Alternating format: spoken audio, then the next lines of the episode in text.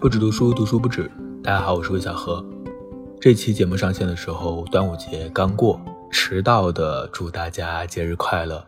然后不知道大家有没有出去玩？我上周正好去了一趟成都，呃，是参加一个活动，然后顺便也逛了一些书店。所以呢，今天这期节目就是一个很轻松的一个呃书店的分享，分享一下我在成都逛的一些书店吧。如果大家有机会去成都的话，或许可以也参考一下。好像之前有分享澳门旅行的时候，大家有说，嗯，这种旅行分享也挺好的。比较随意嘛，然后这也是个假期，所以就简单一点。嗯，总共这一次去了有差不多七家书店，不是很深入的了解，也不太了解这些书店的老板啊、主理人啊，他们都是谁，也不太清楚他们的定位啊、风格呀、经营情况什么的，也不想要去呃做太多的这种背景资料的调查，只是作为一个游客或是一个读者，第一感受，嗯，聊聊我的感受。就这样，非常主观的，大家听听就好，仅做参考。嗯，我大概有好几年没有去过成都了，特别是疫情这几年。前几年，嗯，去成都有去过方所，然后其他的书店好像也就没有怎么去过了。还去过以前成都有一家老书虫，好像现在不知道还存不存在。那好像这两年呢，成都新开了很多新鲜的书店。也经常听到一些朋友从深圳啊、从北京啊就回到，或是去到成都定居什么的，好像它成为了一个文化生活比较丰富的一个城市。不知道是不是这样？如果有成都的朋友，可以现身说法，说一下你在成都的这种文化生活的感受。嗯，这次呢，我去成都是受到这个寻路书馆的邀请。寻路书馆它是在麓湖生态城里面。麓湖是一个比较大的、离市区比较远的一块社区，好像是比较成功的一个这种房地产的项目吧。看起来也是比较高端的那种，就是有很多的别墅啊，然后也有一些社区的业态等等。这个寻路书馆就是他们的一个综合的文化建筑当中，这个建筑里面有一个美术馆，然后有一个剧场。然后有一个书馆，书馆好像它也不太能算作是书店，而是一个社区图书馆，总共有好几层。然后在这个社区图书馆当中，就是在寻路书馆当中，他们经常会举办一些活动。这次呢叫做开垦文化日，就有点像是一个共创的活动，开垦社群的成员来发起和邀请的一些嘉宾，一对一负责的一个联合的活动，就像是一个嘉年华一样。在这个书馆里面，本来空间就挺多层的，然后有好几个空间，在三个空间当中，在一天之内有九场活动，结束了之后呢，还有一个摆摊的小小的市集，总之就是非常丰富。它的这个书馆和美术馆还有剧场都在一起，我还去看了这个美术馆当中的一个展览，是简明的一个展览。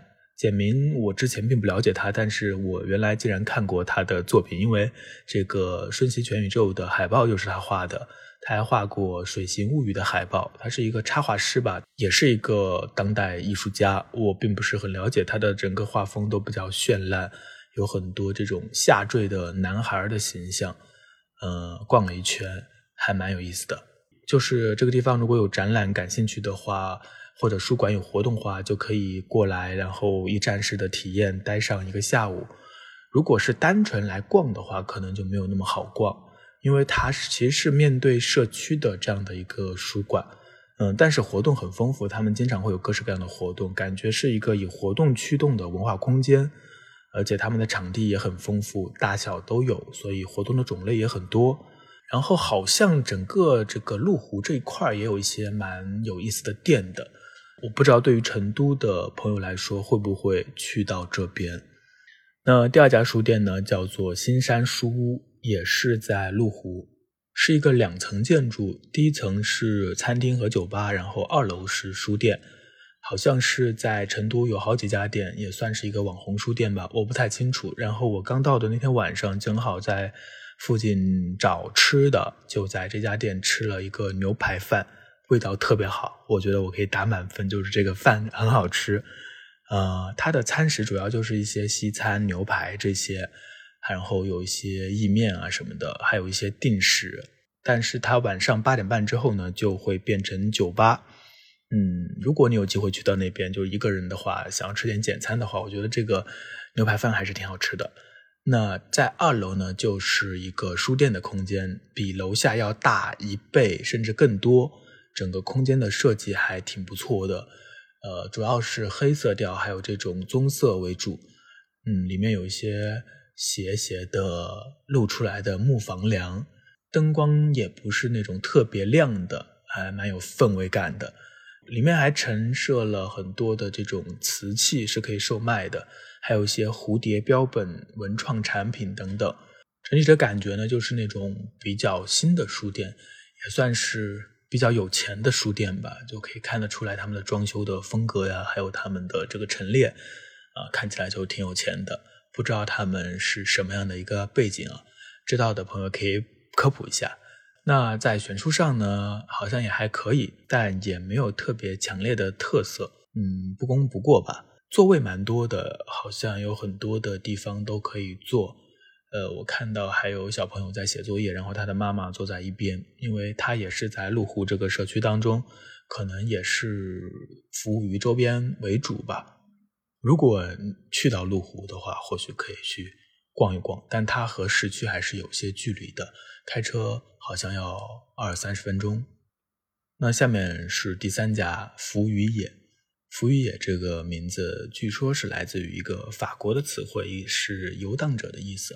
这个是老板说的，呃，我并不是很了解。那其实我在去年的时候就看了一篇公号的推文，知道的这家书店，他们有一个特点，就是他们只卖诗集，然后还卖酒。所以呢，是一个比较独特的、有着非常强烈的主理人气质的这样的一个书店。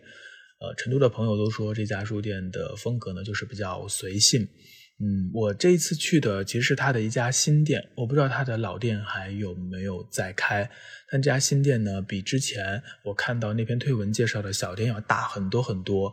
它在春熙路的附近。呃，是有一个小院的，小院里面呢有两层，呃，底下呢是酒吧和这个书店，上面还有一个好像是服装店，是这个定制服装的一个服装店，蛮高级的。那楼下呢空间也很大，呃，左边是酒吧，右边是书店，书店有这个充分能够照进阳光的很大的玻璃窗。中间是一个圆形的吧台，然后呢，附近就摆着各式各样的一些书架，还有很多很多的桌椅。呃，老实说，这里面的书并不是很多，可以说很少，就有些书架都没有摆满。不知道是不是还没有上架完成，还是说这个书店刚开不久，呃，就好像是一个未完成未完成的状态。然后这里面呢，也摆了很多很多的这种桌子。我好像在网上看到有些帖子说这里很适合自习，确实还挺像自习室的那种感觉，有一种怎么说呢，确实很随性啊，就是未完成的感觉。呃，所以如果是抱着这种想要来逛书店的心态，想要去翻阅一些书，看到自己没有看过的一些书，可能会失望吧。就是，嗯，没有太多的书可以逛，嗯，它更多的还是一个空间，然后有各种复合的业态。据说活动也很多，还有很多共创的计划等等。这就是这些东西呢，都是一个外来的读者或是一个偶然来造访一次的读者，可能不太容易接触到的部分。所以，如果你能够参与到他的这些共创的活动当中，可能会有不同的感受。但是如果平常一个人跑来逛一逛，可能就逛不太起来。那下面呢，还有一家是叫做在书房。在是再见的在书房，哎，好像这个成都的这些书店的名字好像没有几家叫书店的，不是书屋就是书房，然后要不然就没有家书店福与野这样的一个单独的名字。那在书房呢，还蛮独特的，是我今天呃这次去到的几家书店当中，我比较喜欢的一家，因为它也不大不小，它在一个老式的居民楼的一层。嗯，非常偏僻的一个地方，如果不是朋友带着去的话，还不容易找到，因为它旁边好像还有在装修，还是在干嘛的？有些封禁的这种围挡，把一些路给围起来了。嗯，就是那种老式的小区，一楼好像是两户打通了吧？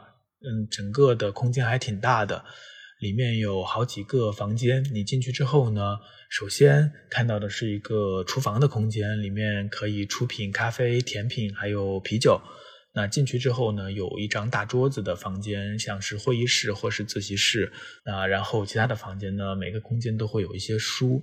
据说这个店的老板呢是建筑师，所以书店里也有很多建筑类的、艺术类的书籍。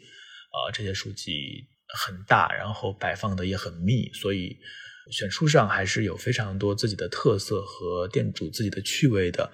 它并不是那种大而全的书店，也不是那种比较新的，就是新书很快能够反映到书店里的这样的一个书店。嗯，我还蛮喜欢这样的比较有店主独特的趣味的书店，因为你会看到很多超出你平常自己的一个信息图谱的边界的这样的一个空间。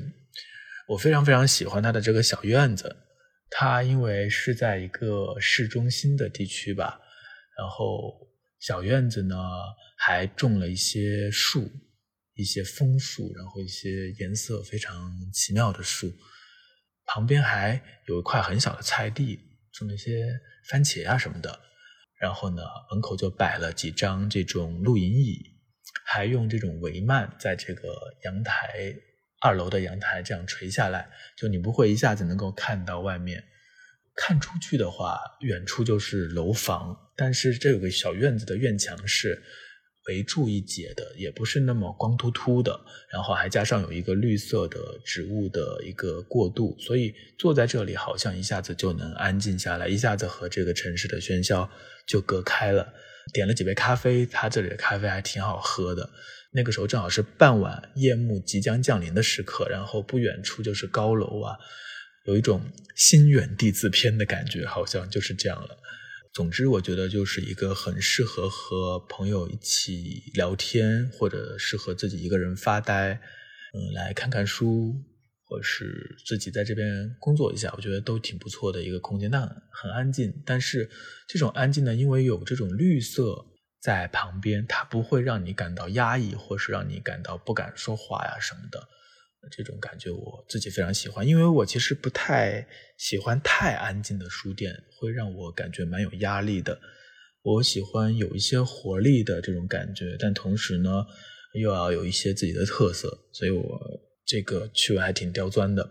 那离开了这里呢，第二天后来我和朋友去到了另外一家成都的书店，叫做读本屋，它也有两家店，我们去的是它的一家老店。呃，这家书店可以说是这次我去到的所有的书店当中唯一一家是老老实实卖书的书店，非常不容易这种书店，而且还是特价书店，就是他在书店当中的书基本上都是在六折甚至六折以下，还有很多是新书都可以做到六折，我不知道老板是怎么做到的，总之非常强，他的渠道非常强。据朋友介绍，好像他也是很多年、很多年一直去各种出版社的仓库啊，去寻找各种库存书，然后呢，和很多出版社都很熟悉，所以能够拿到很多很不错的书的价格。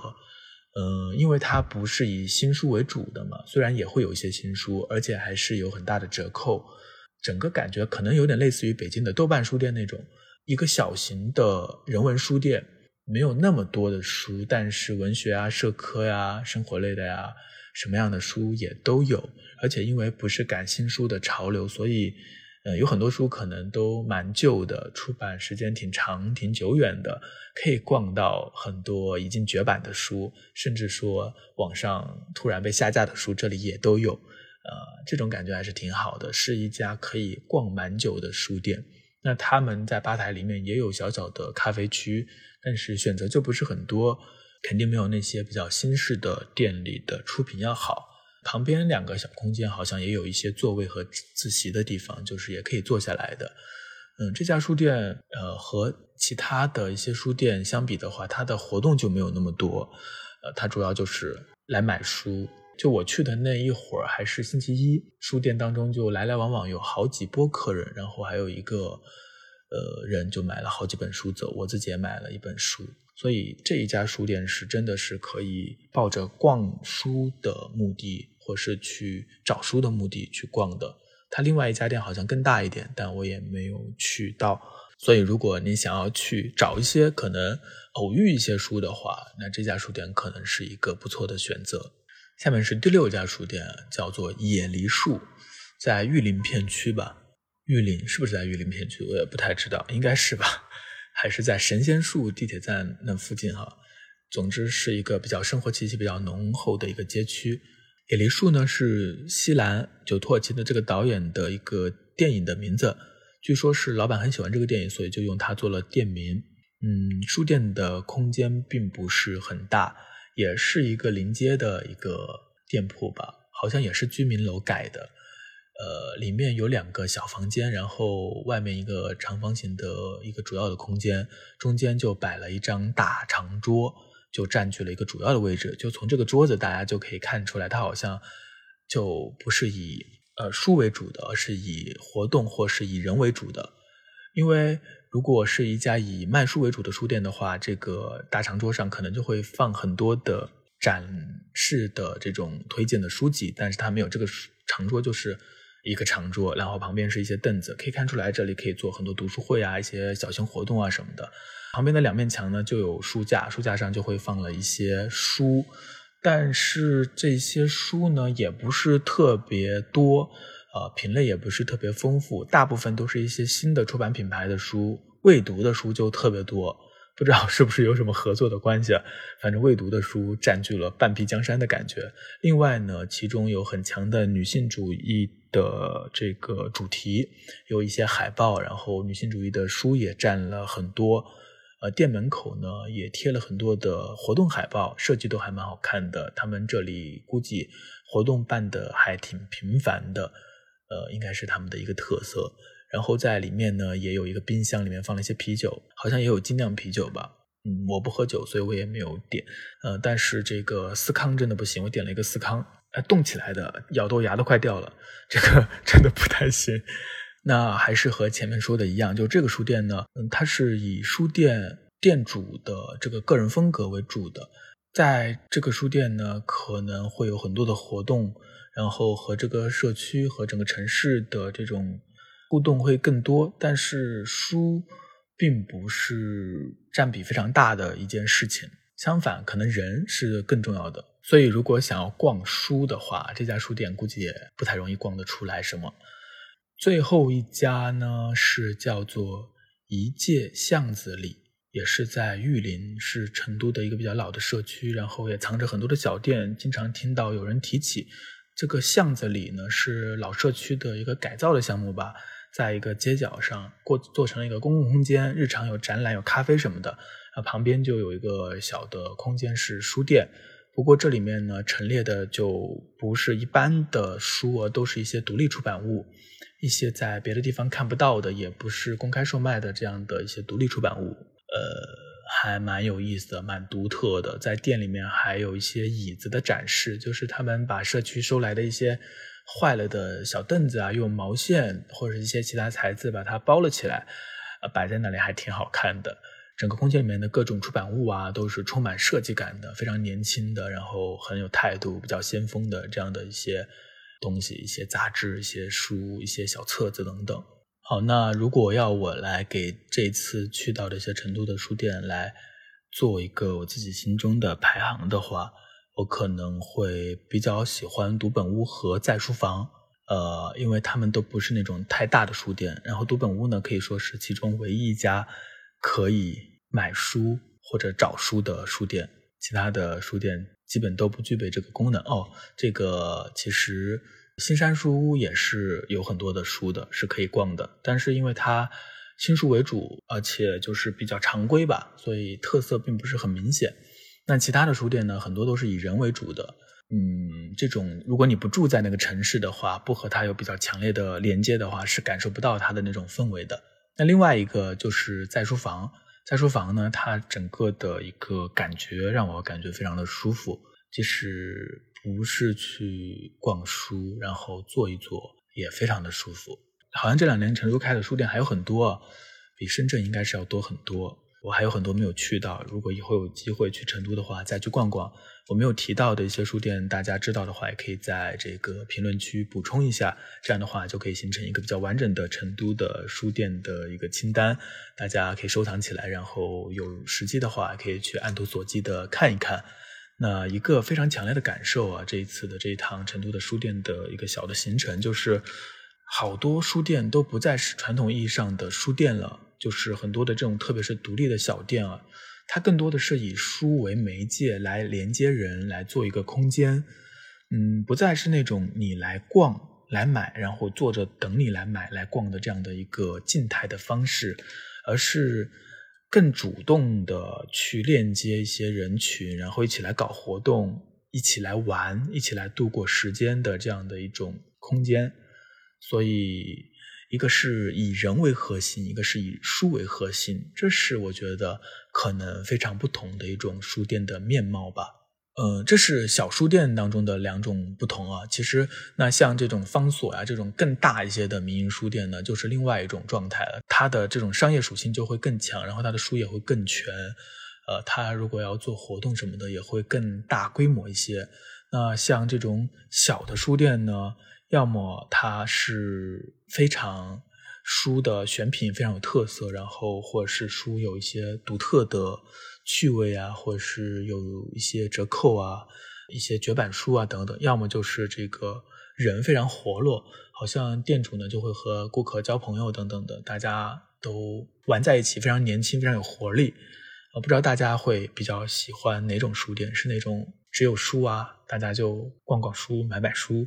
还是喜欢那种比较活跃的，大家可以在这里交到很多朋友，有很多志同道合的人这样的空间呢？你会怎么选择？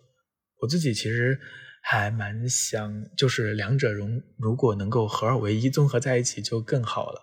当然，其实对于小书店来说，其实它是一个生存的选择。如果要兼而有之的话，可能这个经营上的压力就更大了，也没有那么容易能够办到。所以成都能够突然出现这么多这样的小的空间书店的话，可能也和这边的经营压力没有那么大有关吧。像在深圳的话，这种小书店出现的土壤就会少很多。之前去年、前年我也在公号里介绍过，我住的附近在宝安的一个城中村当中有个小的这种以人为核心的小书店，因为它的书并不是很多，但是它这里经常会有很多丰富的活动，也是以年轻人为主的，经常会。组织各种各样的放映啊，或者是一些交流会啊，然后比较丰富的、多元的这样的先锋的这样的活动，就叫做附近。但是后来呢，在疫情期间，这家店也被关掉了，非常可惜。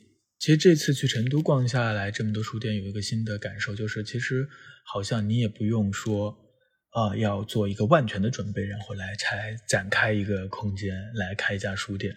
好像也可以，就是慢慢的让它自己再生长起来。你有一个小的地方，然后 有一些些树，也不是很多，你就可以，嗯，把它作为一种玩具，或是作为一个和人互动交流的平台，一个小小的空间，这样的感觉也挺好的。嗯，我觉得，呃，这也是一种城市活力的象征和代表吧。逛着逛着，自己感觉说，也想。开一个这样的小书店好像也挺好的，只不过深圳确实整个的压力都会更大些。如果有在深圳的金主的话，或者是有想开书店的朋友的话，也可以联系我，或许我们也可以一起来攒一个这样的有意思的书店空间等等。嗯，那这一期的节目到这里呢，就接近尾声了。呃，一个很简单的节目，就是一个书店型的分享。而且也没有去采访各位书店的店主什么的。之前也做过两期分别啊采访书店店主的播客节目，大家感兴趣的话也可以去听一下。一期是呃老王，老王之前是百草园书店，现在在武汉开了陈宇珍也做的蛮好，很好。那另外一家是上海的这个半层书店，我会把节目的期数放在这个 show notes 当中，大家可以去收听。嗯，那关于书店呢，我也会持续的关注，呃，这也是我非常喜欢的一个话题，也是去到每个城市都会去逛一逛的地方。嗯，今天节目就到这里结束了。关于书店，你有什么想法？然后你所在的城市，你最喜欢的书店是哪家？啊，关于成都的书店，你有什么可以补充的，都可以在评论区继续的分享。那今天节目就到这里，我们下期再见。